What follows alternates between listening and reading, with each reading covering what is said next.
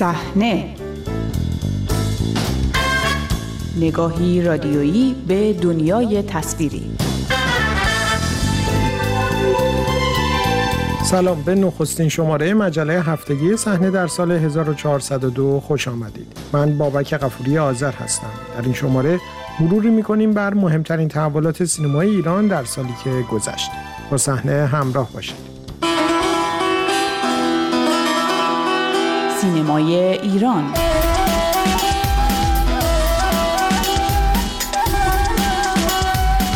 سال 1401 برای سینمای ایران سال کاملا متفاوتی در تمام چهار دهه گذشته بود. از زمان شکلگیری سینمای بعد از انقلاب ایران هیچ سالی به اندازه سال 1401 مناسبات، قوانین و شرایط این سینما را تحت تأثیر قرار نداد.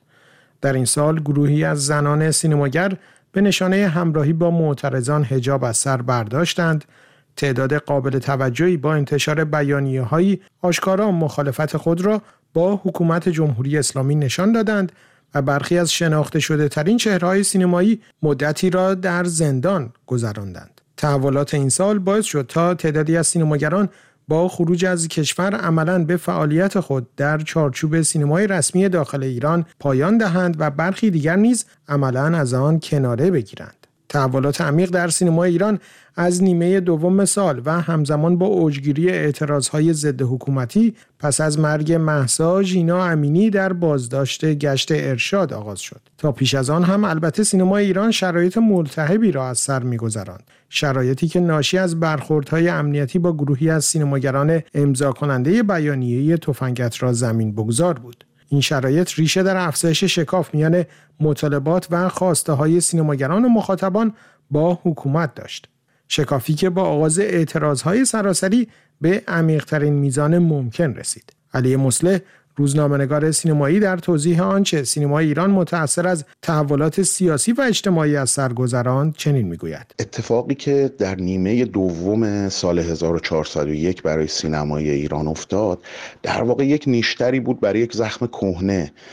زخمی که به مدت بیش از چهار دهه ادامه داشت و ناشی از کنترل همه جانبه حکومت بر سینما بود بر تولید و عرضه فیلم و مناسبات حاکم بر سینما که بعد از فراز و نشیب های مختلفی در دهه 90 وارد یک مرحله جدیدی شد. یعنی سانسور شدیدتر شد هوشمندتر شد و اون چیزی که در واقع به اسم سینمای اجتماعی مشهور شده بود رفت به سمت خونسا شدن و عقیم شدن و در واقع در سال 1401 حتی قبل از شروع اعتراض ها هم به واسطه اعتراضی که از جانب سینماگران مستقل شد در قالب بیانیه تفنگت را زمین بگذار نشون داد که در واقع سینما چنان از مطالبه های مردم دور شده که ای که از فضای رسمی کنار گرفتن سعی کردن یک خط و راه جدیدی رو آغاز بکنن یا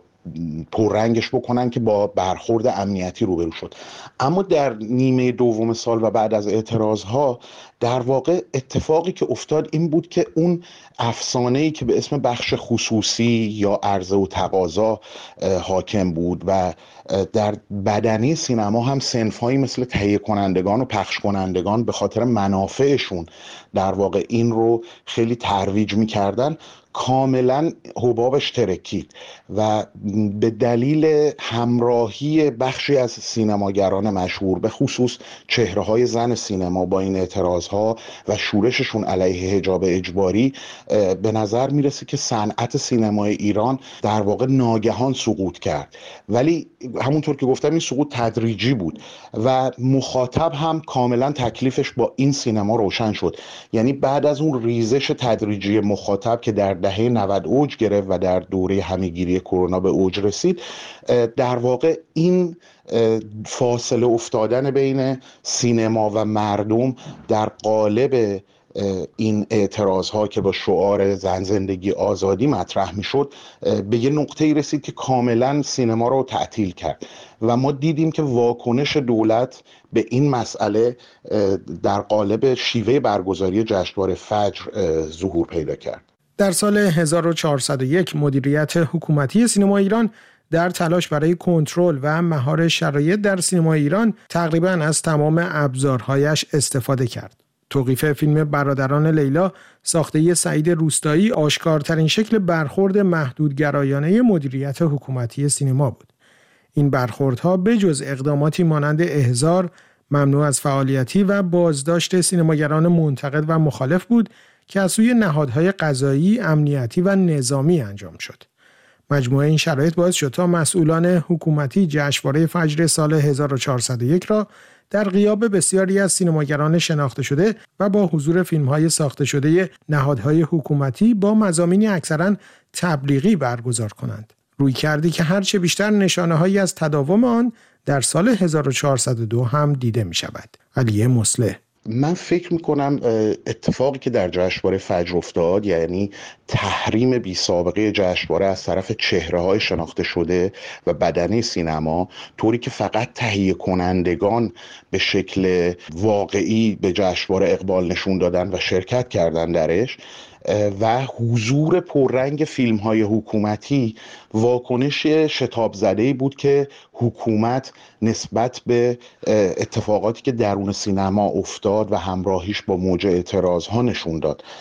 واکنش لحظه ایش این بود که پخش بودجه هنگفت برای تولید فیلم های ایدئولوژیک و سفارشی.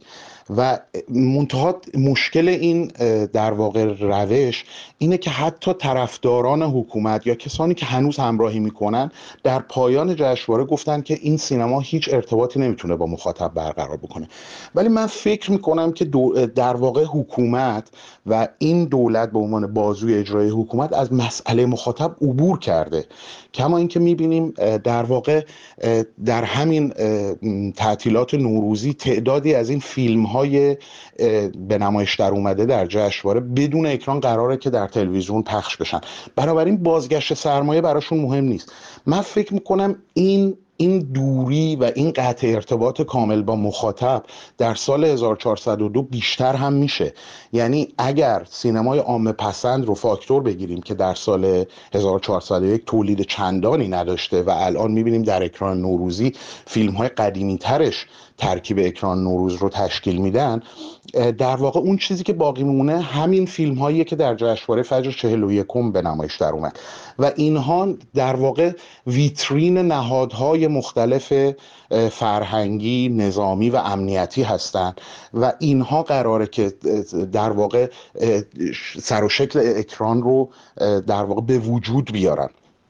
به همین دلیل من فکر می‌کنم اون ریزش مخاطبی که در دهه 90 وجود داشت بعد از این اعتراض ها به نقطه رسیده که سینمای ایران رو کاملا جدا می‌کنه از مطالبات مردمی و در واقع اکران همونطور که یک چهره وابسته به حکومت پیش بینی کرده احتمالا برمیگرده تعداد مخاطبش به زیر ده میلیون نفر.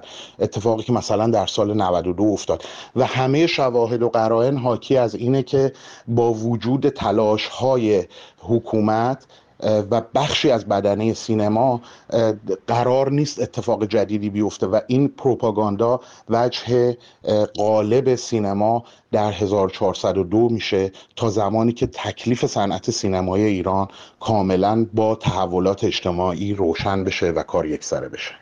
در سایه تحولات عمیق سیاسی و اجتماعی تعداد کل مخاطبان سینماها در سال 1401 با وجود رفع همه محدودیت های کرونایی همچنان فاصله قابل توجهی با تعداد مخاطبان سالیانه سینماها در دهه 90 نشان داد. سال 1401 حدود 13.5 میلیون نفر به سینماها رفتند که این رقم نزدیک به نصف کل تماشاگران در سال 98 است. در آن سال بیش از 26 میلیون نفر به سینماها رفته بودند.